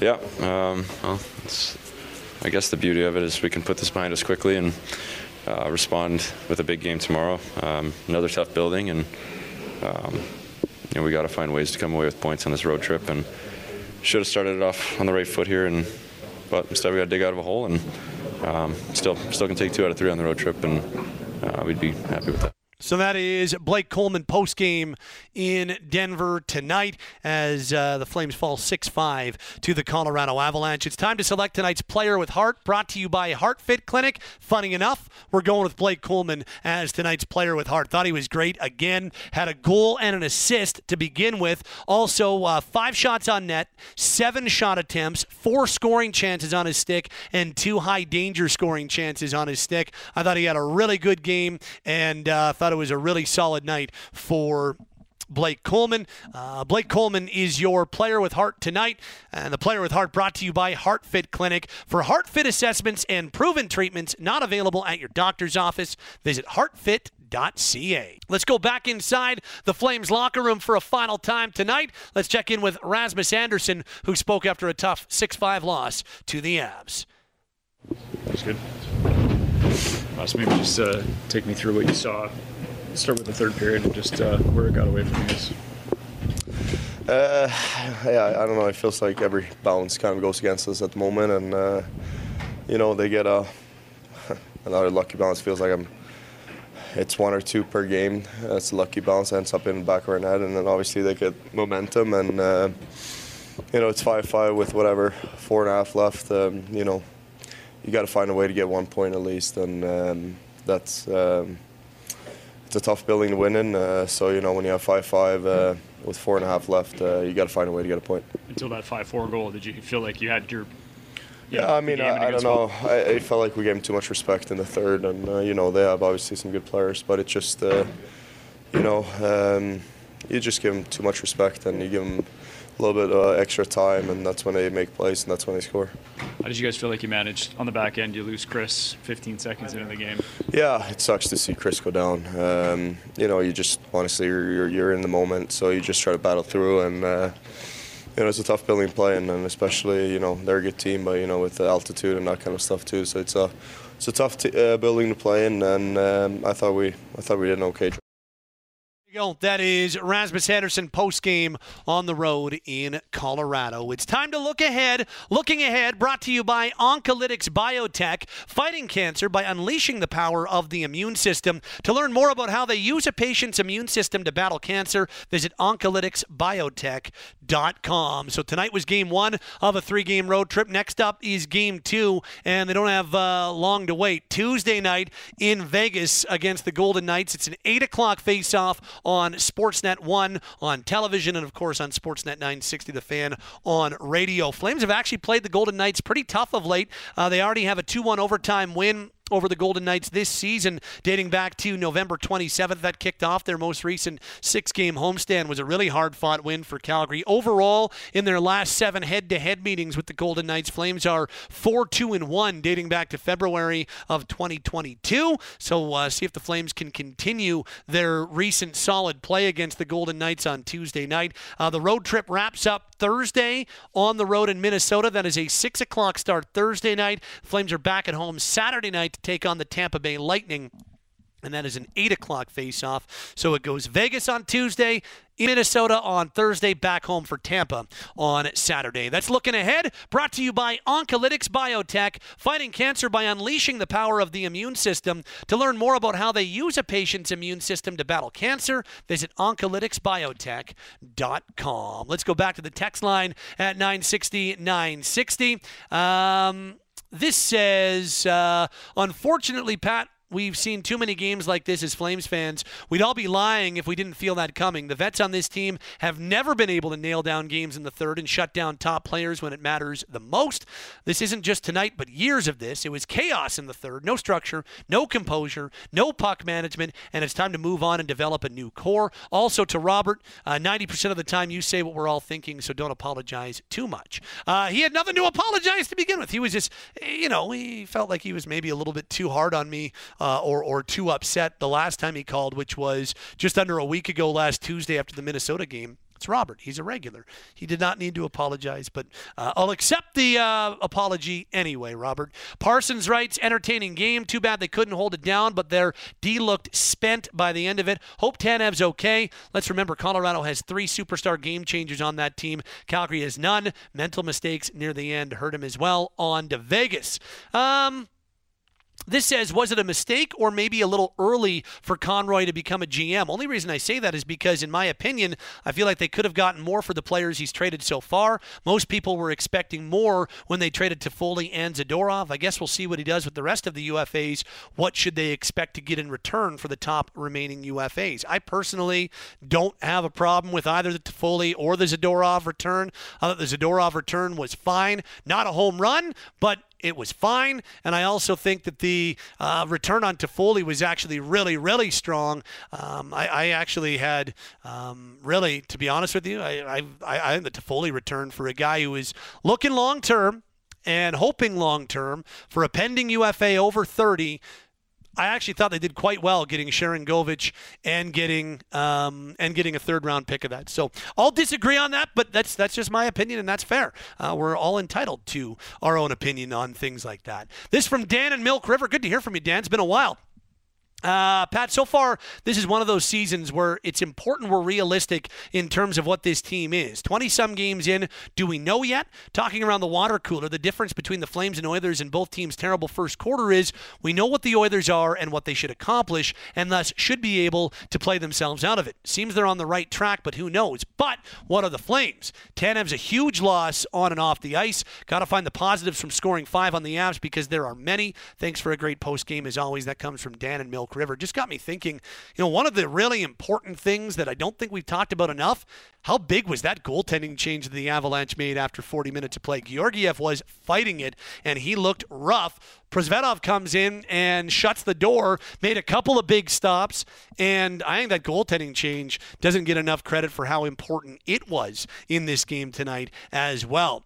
As for the other part, Dan, um, yeah, we still don't know what the Flames are 100%. And that, that is part of what has been so frustrating surrounding this Flames team this year. This from Rick. Good evening, Pat. Unfortunate loss of Tanev, obviously. Yeoman's effort by remaining the remaining five, save for some crazy punch decisions here and pinch decisions rather here and there. Overall, thought Vladar was strong. He deserved better. Went up 5-3. They missed opportunities. When the more skilled, balanced team had opportunities, they capitalized. Old story. Other than obvious underperformers, underperformances by key players, the real head scratcher has to be the Keystone Cops Three Stooges, Stooges clown show in their own end also not new. Uh, this says uh, from Rusty. Pat, looking at the Flames, I see a potential large return on Markstrom with the need of goalies in the NHL. Carolina and New Jersey are great targets for him, and especially on a longer contract. Only concern would be Wolf be not getting as many starts by being in the NHL, uh, rather being in the AHL. Yeah, I don't know. I mean, if they do go full rebuild mode, then yeah, I think that you could absolutely make a case for um, Markstrom being a guy that you could think about trading. Now, Markstrom's got the full no move, so he's got full control on that, but I think it's something that, that is not completely out of the question if that's the direction the Flames decide to go. This from Brad. Losing Tanev so early in the game really hurt the entire bench, but the defensemen stepped up and played like warriors. Just seemed like by the end, they ran out of gas and gave Colorado a bit too much breathing room that allowed them to come back. They'll need to tighten things up in their own zone and take fewer penalties if they want a chance against a tough Vegas team tomorrow. On the bright side, Zary's goal shows the confidence he's playing with now. He'll learn from his mistakes like that giveaway in the third, but he's been a real positive in another uh, otherwise mediocre season so far. Yeah, Zary Zary's been really, really strong and continues to be a very, very uh, positive part of this Flame storyline this season. Uh, Adrian in Lethbridge says, I thought Pospisil looked good in his few shifts. He drove the puck hard to the net and had a couple of hits. Any reason he only played five ish minutes? I don't know. I, I didn't think Pospisil was was overly poor myself.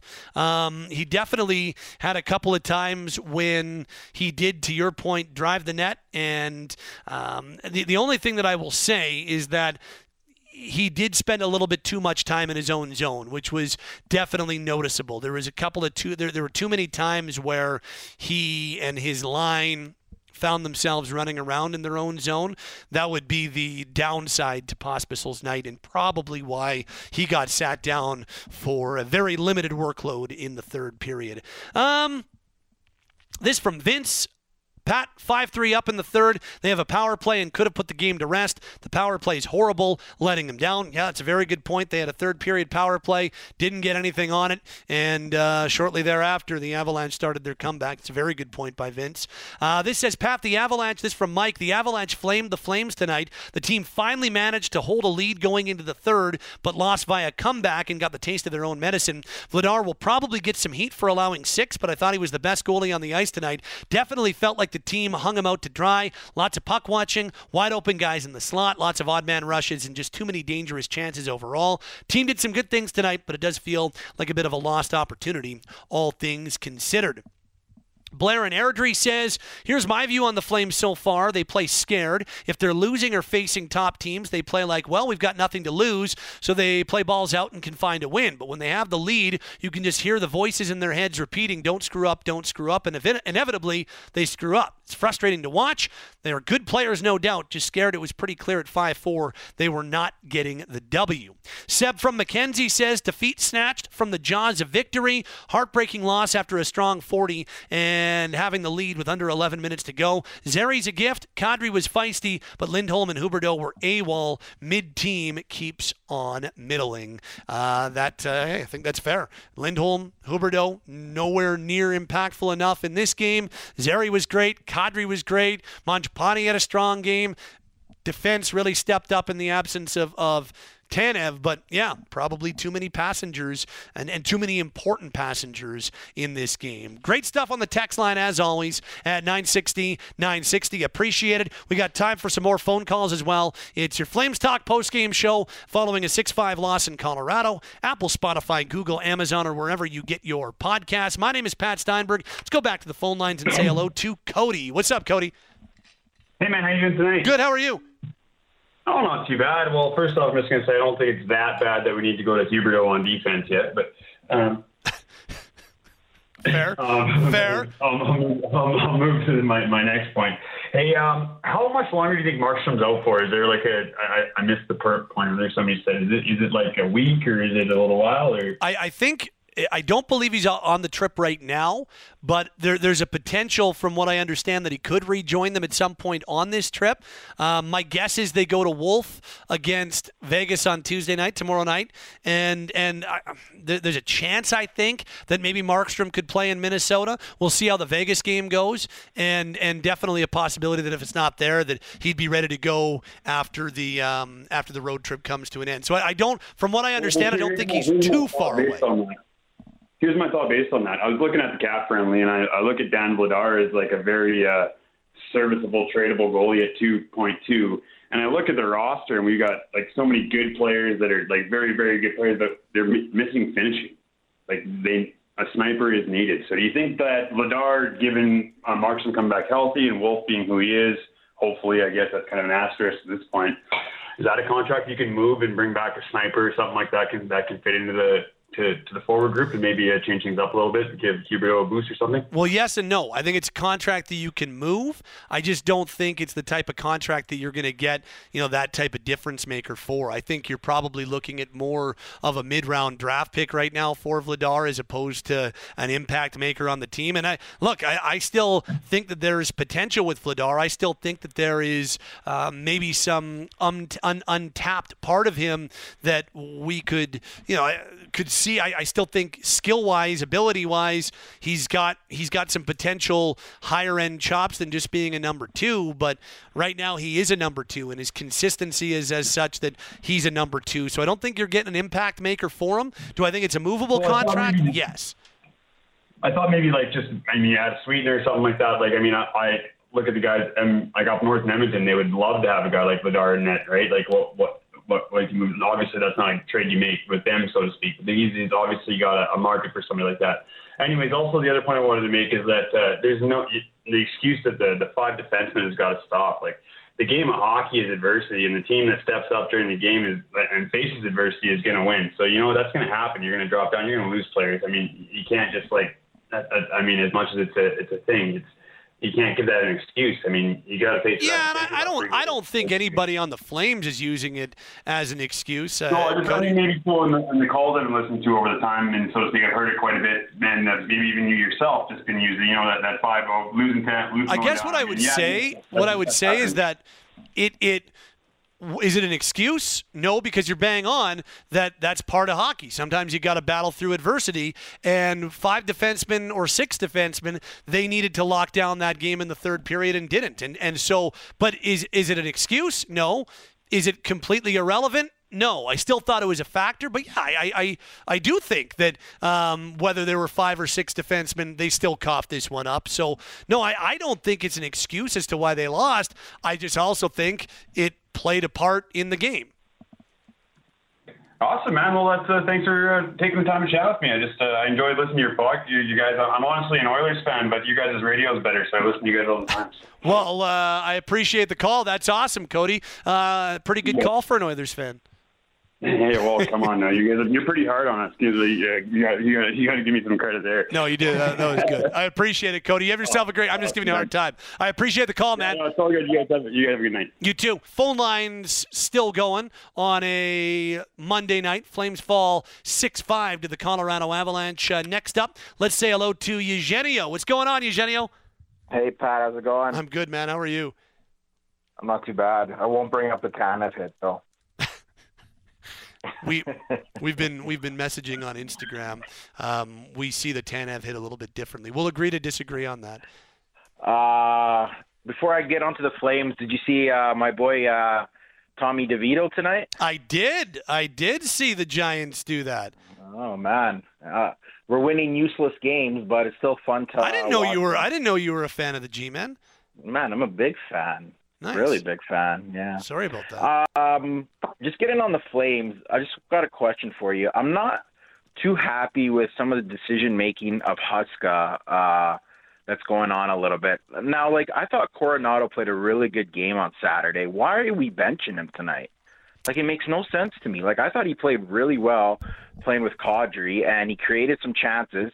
Sure, he's not the best player in our own zone, but he's a kid. Like they have to learn.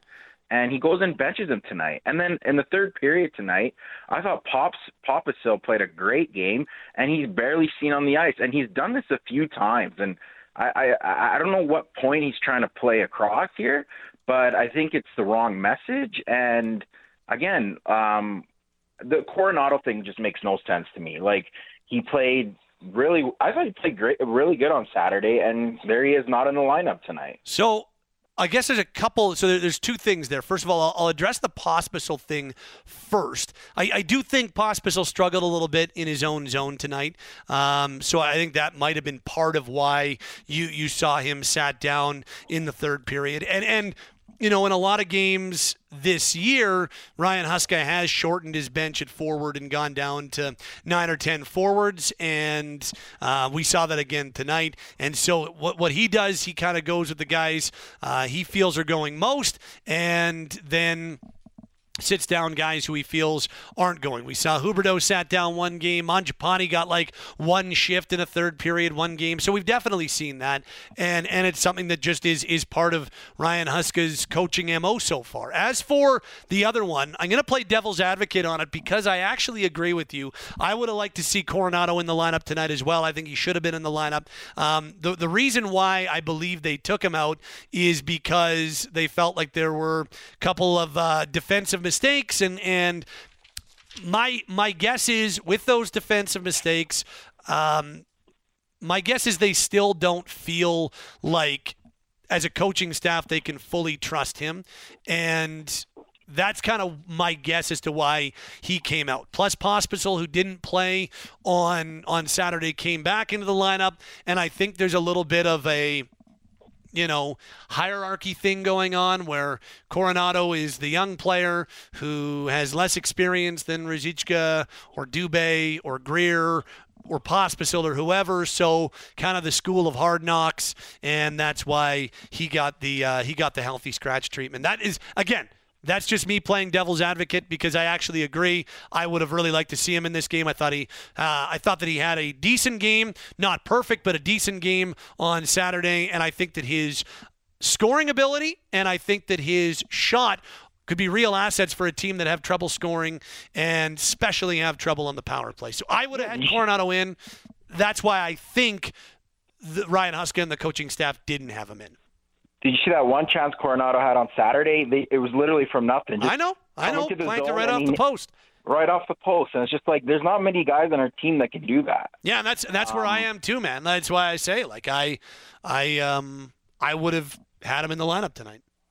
And the other point I just wanted to bring across. So right now, like Kadri's been unbelievable. The past, I would say he he he was he was he struggled a bit the first five games of the year, but since that five game mark when he started playing then with Zary and Popsill, I think he's been probably our best forward, or at least our most consistent forward. I, I think since November first, he has been Yeah. their best forward, no questions asked. oh, sorry, I said five games. I meant to say like ten games, but yeah, It was it was literally um, the the last game of the losing streak was the game that Zary, the six game losing skid.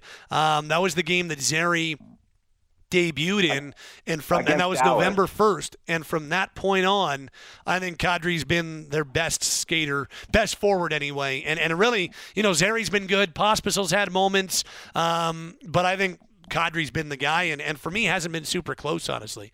Yeah, I agree with you fully. And I think outside of him and then Coleman, I think Coleman's been really good.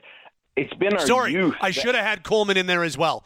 Uh, Coleman would be kind of number two. He's been great. Yeah, he has. And but outside those guys, it's kind of been like the young guys that have been carrying us. And my point that I'm trying to say is, so with Huberdeau, I fully agree with you. I heard you before. I think he's given it all every game. Like he's trying hard. He gives it all. I don't know if he's snake bitten. I don't know if he's lacking confidence. Like he is creating a lot of chances, and it seems like those chances that he does create, we just can't put the puck in the net, so he doesn't get the assist.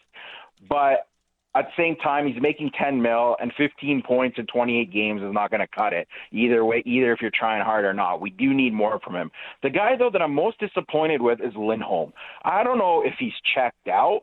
But this is not the same Lindholm that we saw two years ago with Johnny and Chucky. Like two years ago, he was a superstar, like mm-hmm. literally a top five centerman in the NHL. And you know, it's kind of it's kind of weird to see this because he's a UFA and he wants that big payday. But who's going to give him that big payday if he's playing like this? Because right now, like to me, he's honestly I won't say our worst center, but he's he's been behind Kadri and Backlund, that's for sure. And I don't know, is he checked out? Does he want out? Like he he it's just not the same Lindholm. Even last year, he was way better than he is this year. I agree, and I, I, I, think there's been a little bit of lack of chemistry, which hasn't helped, and and that's partly on him. But you know, two years ago he had obviously instant chemistry with Tkachuk and Gaudreau. Last year he and Toffoli had a lot of chemistry with one another. So there, there hasn't been like a, a fit for Elias Lindholm so far this season. And I don't want to use the term checked out, but I do wonder if the contract situation, I do wonder if the uncertainty, and I do wonder if the, you know, almost inevitability that he's going to be elsewhere might be playing a part in what we're seeing right now, too. Yeah. Well, we'll definitely talk more in the next couple weeks and months, but I think it's time. And you know, you know me, I always like to win, but I think it's time. I won't say a full rebuild, but I think it's time for a revamp of this roster. I think. uh well, I don't think we're going to win anything with this with this core that we have right now, and obviously we're going to have Huberdeau and Kadri here long term. But I think try to get some young guys around them, get some draft picks. I think it's the way to go. We're we're not in the same league as Vegas or Colorado or any of these teams, so I think it's as much as I hate to say it, I think you know Tanev and Lindholm. I, Hanifin's the one guy though. I'd still, I'm still tempted that I'd re-sign if we could. He's and I get it. One guy. I I feel he's young enough that even if we do have one or two down years, he'll still be good down the road when maybe we start getting better again.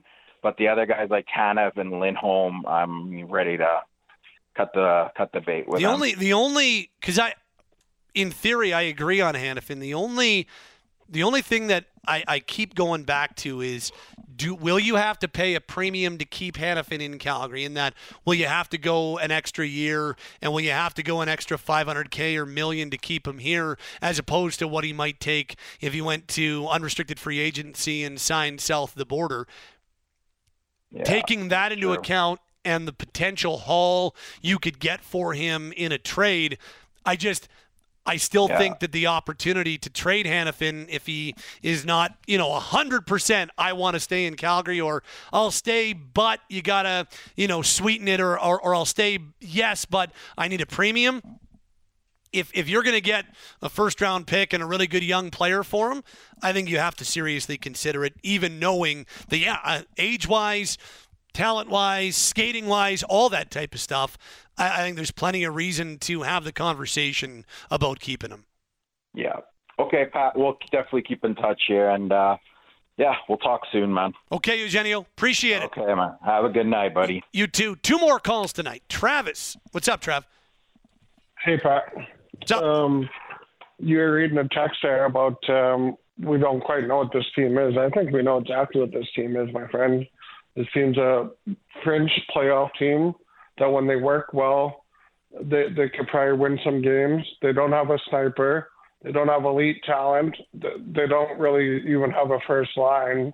Um, that's exactly what this team is. Like I I- like I don't know how we could say we don't know what they are.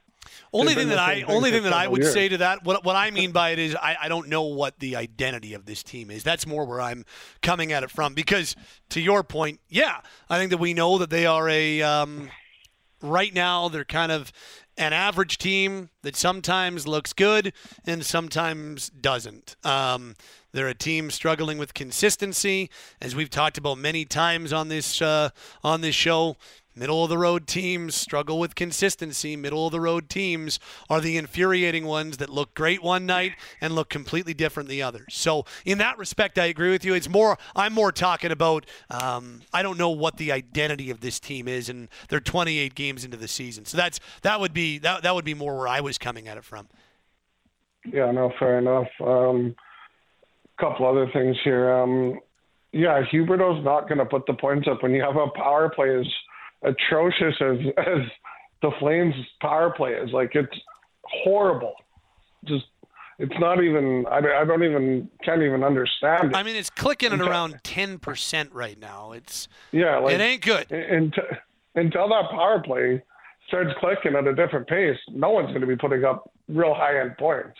Like, like that's a big part of the NHL at this at this day and age. Mm-hmm. You need you need your power play to click, and when your power play clicks, your top guys are usually on it, and your top guys are usually getting points. So until that happens, everyone's going to be under underachieving in the points.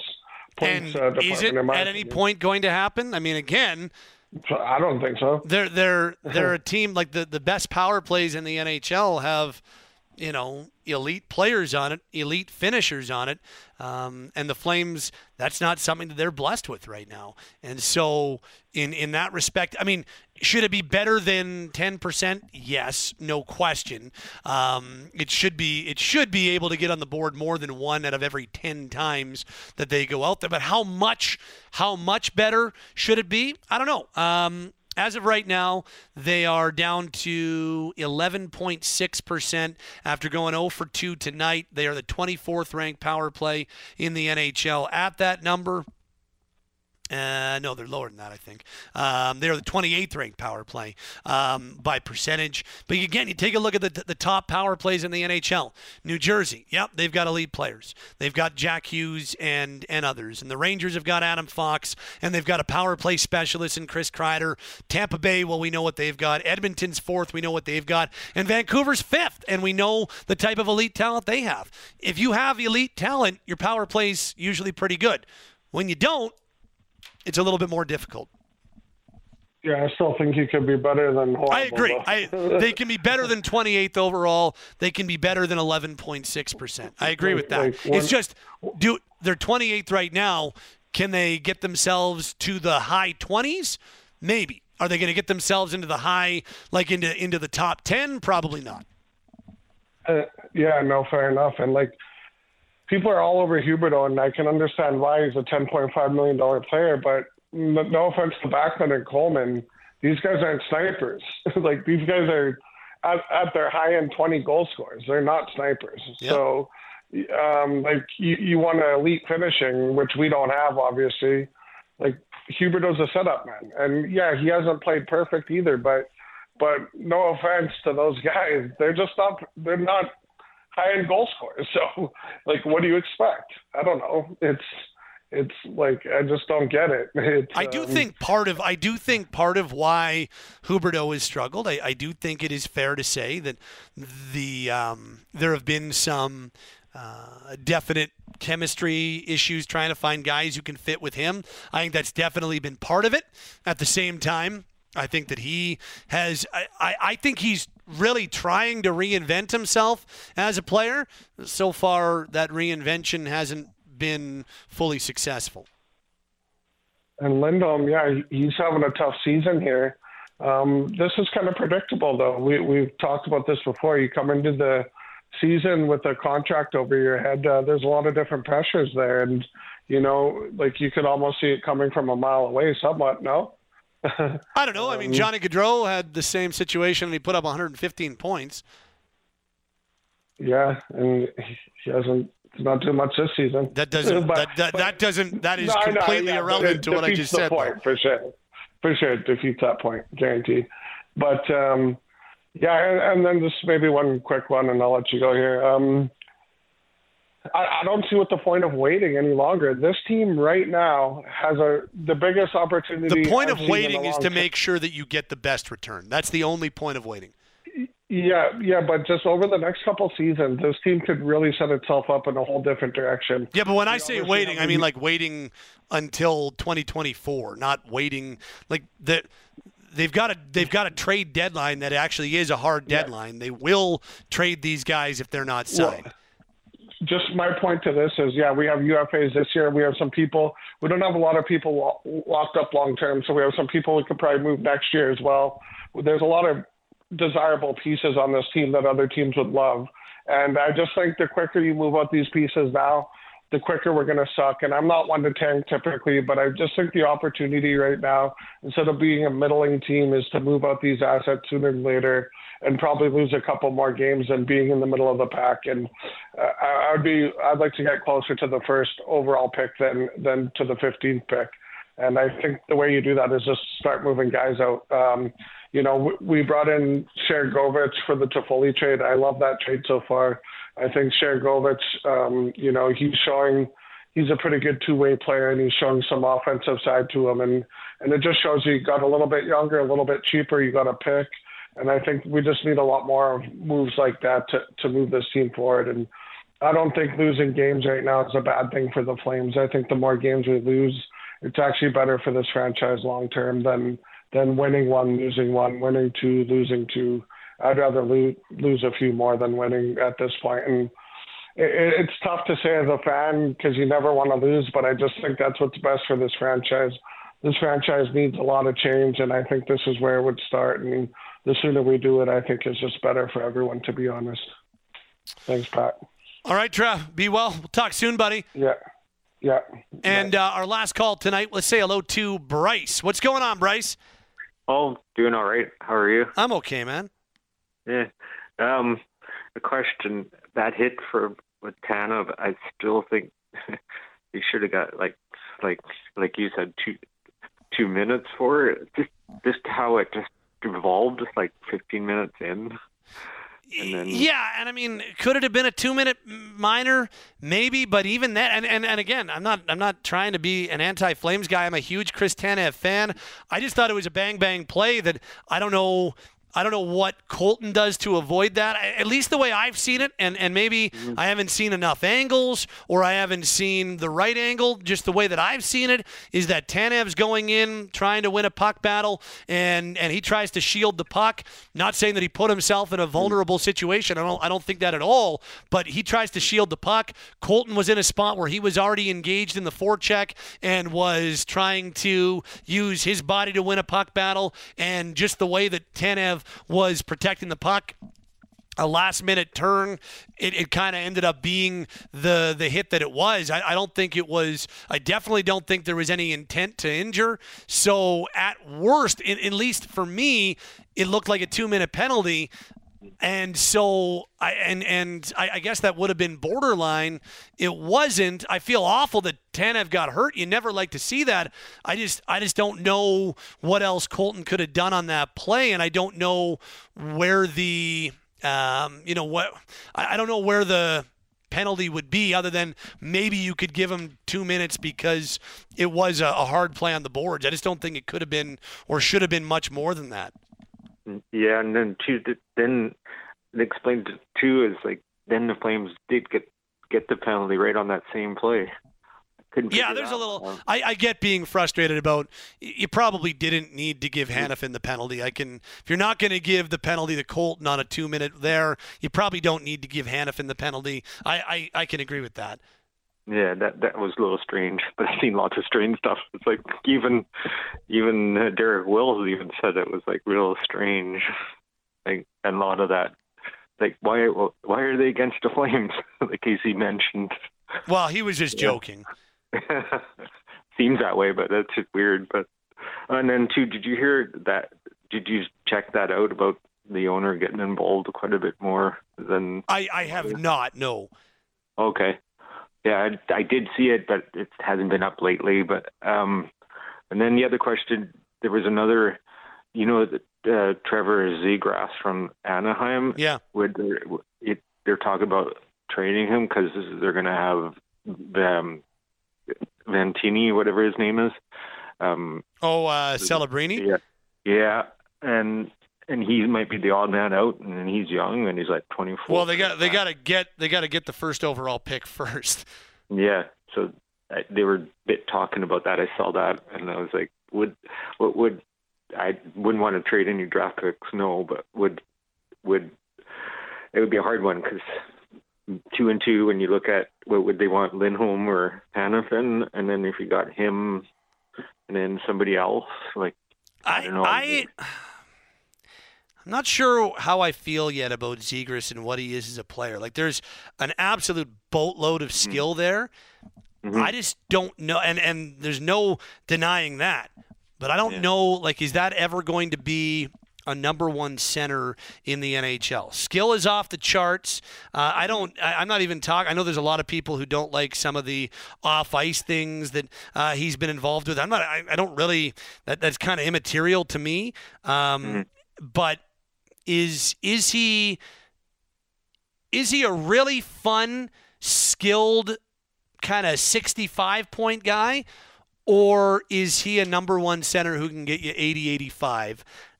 I don't know yet, but I think there's a chance it might be option two. So I'm not saying that they.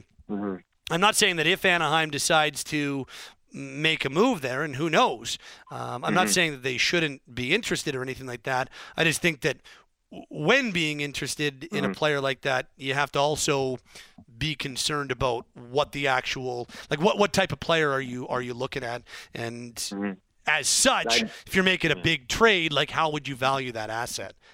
Hmm I just thought because he was he was a center and he's a bit younger, and and if you put him in a like the kid line or something, say with Connor Zary and maybe again and, and, and again bryce i don't think that they're moving Yeah. him in no, season no, I know. I just it was just a thought. Like, if what would that ever look like? But it, that would be hard to pull off because they would want probably draft picks and. But it, it was, it was kind of it was interesting just going through the. Yeah, I don't know. I, I, and again, you can't really, if you're Anaheim, you can't be making plans for um, the number one overall pick until you No. get the number one overall pick, right? Yes, that's for sure. And then, and then there was just one other thing that, that tonight's game. It was a, I know um, I, that power play like we're all talking about. I don't know. Is it is it is it just the makeup of the team, or is that is that is that a bit of coaching? I think it's probably a combination of both. I think that Mm-hmm. the, the the fact that they don't have anybody truly elite on the power play plays a part in it. But I also think that yeah, there there's some. I think that you know Marc Savard's got to own some of what we've seen so far. Um, I think the players need to own some of it because it's been, you know, a very stagnant looking power play Yeah. far more often than not. And I also think that they're a, you know, a power play unit lacking high end talent, right? So I think that that also plays into it. Mm. I just thought there's, it was just seems like it's always been an issue since he got there. Like the Savard, I don't know. I don't know if like, do you need like a the like guy what played defense before to really get these guys to, I don't know, coaching them. Is I don't- is I don't know, Bryce. I- specific? I don't know. I don't know. Yeah, I. But anyway, you take care and hope you still can figure out that thing about Still on it, buddy. I'm still on it. I was just wondering. I was trying to send an email. Is there any way, just so you have my address, if you ever decide wanting to know if you we got something? Uh, yes, I do. I do have. Uh, I do have email. Are you on? Are you on like um, any social media? Are you on Twitter? Yeah. Or are you on? Yeah, no, Facebook.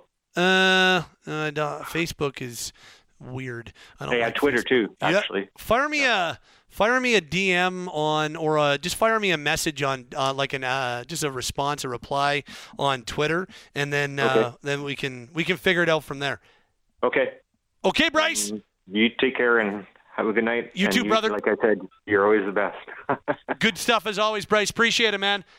yeah. And that will do it on the phone lines this evening. Uh, tough loss for the Flames tonight. They plain and simple, they needed to lock that one down. Plain and simple.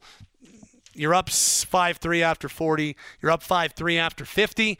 You got to win. And not only did they not win in regulation. They didn't even get a single point out of it. That's failure. It is a big time fail game, and now they're three games below 500, and now they've got Vegas on Tuesday. It's like, oh boy, that, that could have been a really nice win for the Flames, and instead it uh, goes the way that it did. It's time for the final summary.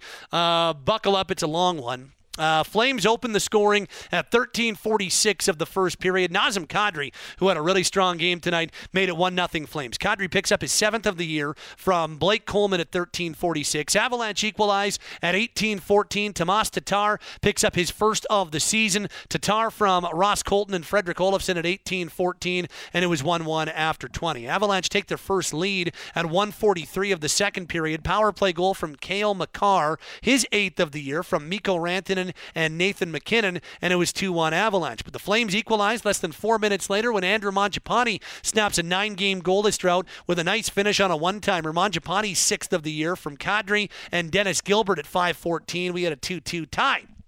Later on in the second period, Flames regain the lead. Blake Coleman puts the puck on net, beats Alexander Georgiev to make it 3 2 Flames. Coleman's team leading eighth of the season from Michael Backlund and Gilbert at 13 21. But 96 seconds later, Avalanche tie. Ben Meyers scores his first of the season. Meyers from Andrew Cogliano and Sam Malinski at 14 57. We had a 3 3 tie, but less than two minutes later, Flames go back out in front. Good hand eye coordination from Connor Zary in tight. He bats a puck out of midair to give the Flames their lead back. Zary picks up his sixth of the year from Mackenzie Weegar at 16 19. And a little more than two minutes later, when the Flames and Avalanche are playing four on four, Yegor Sharangovich makes it 5 3 Flames. Sharangovich picks up his seventh of the year from Noah Hanifin and Rasmus Andersson at 1834 for Hanifin his 200th career NHL point and it was 5 3 Calgary after 40 minutes of play. To the third period we go. Flames seemed to be in good shape. It was still 5 3 after 50 minutes, and then things fell apart in the final half of the third period, starting with uh, just a really bad bounce. So Josh Manson takes a shot from the point. He breaks his stick. As such, the puck takes a weird pinball trajectory and eventually goes to the side of the net where Ross Colton was. Dan Vladar didn't know where the puck was going, and uh, so he isn't in the right position. Not his fault, but Ross Colton on the right side of the net is able to put it in to make it 5 4 to get the building right back in it. Colton picks up his eighth of the year from Manson and Bowen Byram at 11 20. Then just over two minutes later, tie game. Mikko Rantanen snaps a nine game goalless drought with his 13th of the season.